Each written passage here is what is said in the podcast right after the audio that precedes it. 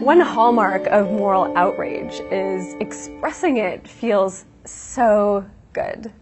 And brain imaging studies have shown that when we punish bad behavior, you see activation in the striatum, which is a brain area that we know to be involved in signaling rewards. It's receiving input, inputs from the dopamine system. One of the strands of research that I've done over the past several years is looking at how brain chemicals like serotonin regulate our desire to punish bad behavior. And so we've done studies where we bring people into the lab and we manipulate their serotonin levels, drive them down or drive them up temporarily, and look to see how likely people are to punish unfair behavior and, and what are the brain correlates of those decisions. And one thing that we found repeatedly is that when we temporarily lower serotonin, this makes people more likely to punish unfair behavior. And what we see in the brain concurrently is that the striatum is more active when people are punishing.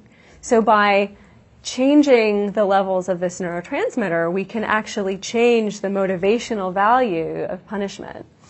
This is interesting because serotonin is a neurotransmitter whose raw ingredient you can only get from your diet. So the building block of serotonin is tryptophan.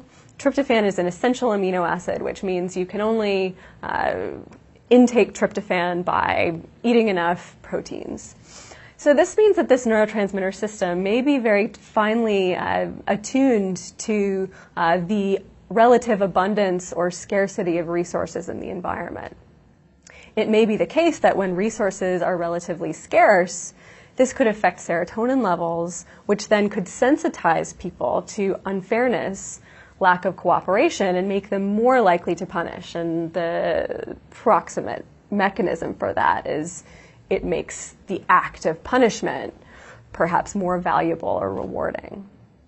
The ultimatum game is a situation where two people have to agree on how to split a sum of money or some other resource, or neither person gets any money.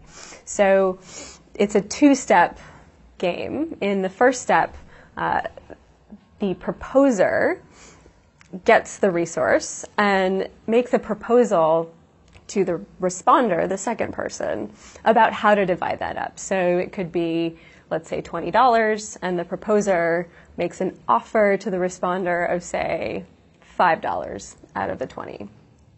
The responder then has the option of accepting that offer, in which case both players are paid those amounts, or they can reject the offer, in which case neither player gets any money.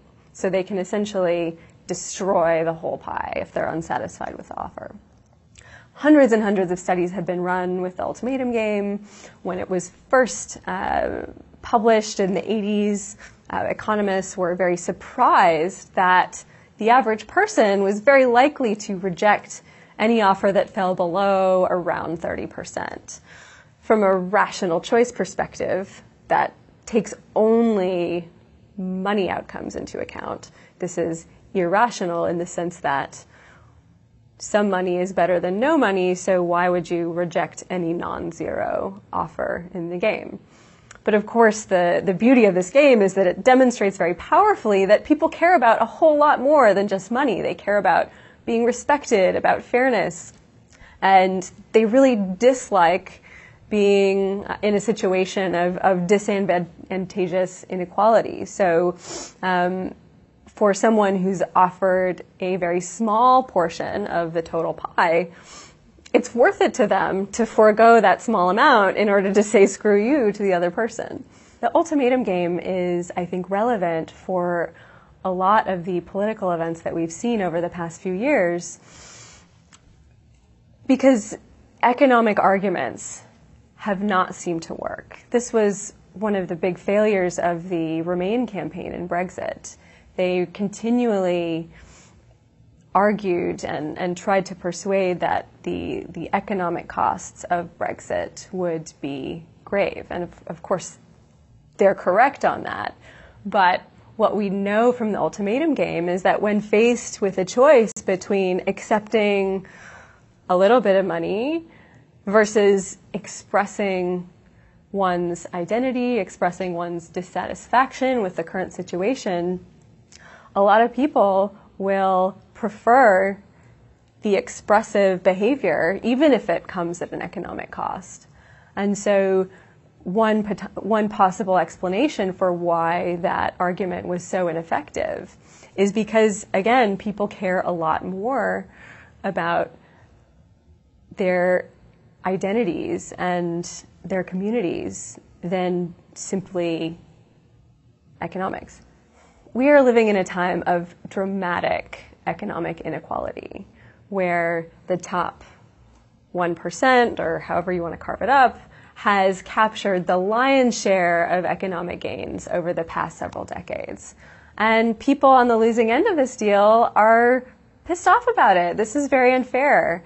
And so I think what we're seeing all around the world with the rise of populism is a kind of global, large scale, society level version of an ultimatum game where the offer that has been dealt to those in the bottom half of, of, of the, the economic ladder are unsatisfied and expressing that dissatisfaction with their votes.